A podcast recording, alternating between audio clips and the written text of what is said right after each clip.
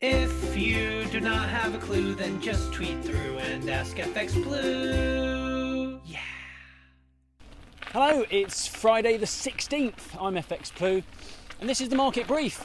Um, so, yesterday's employment data showed the claimant count fell by 114,000 in June. Um, and the drop previously reported in May was also revised higher.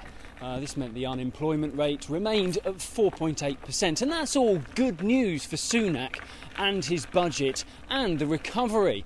Uh, but the doommongers and the Brexit Remoaners are already up in arms about possible labour shortages going forwards. They fear employment law may need to be amended to allow foreign workers to return.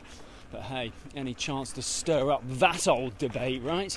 Um, wage data carded a 7.3% uh, rise for, for Q2. That may be slightly distorted by the pandemic, uh, but it will still add a little more inflationary pressure all the same. Uh, but none of this was enough to move sterling out of its current trading range against the dollar. Uh, we slipped slightly to a low of about 138, uh, which is where we opened this morning. Um, and there's not much action from the US either. Uh, concerns remain over the current semiconductor shortage. Uh, it's all well and good for the US tech brainiacs to drive all this change, but progress, uh, progress rather, can so easily be hampered by uh, supply chain issues when manufacturing of the physical parts is so dominated by Asian countries.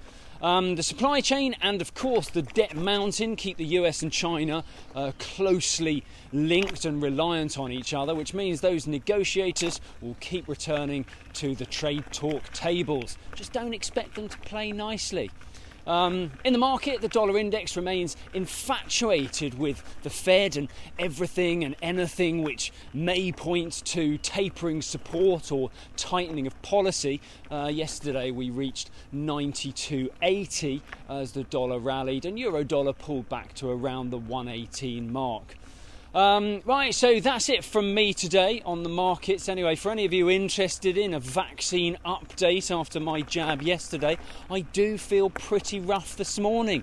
However, Thirsty Thursday got a bit out of hand, and this headache could equally be down to six pints on an empty stomach and a poor run of form when playing vodka or water.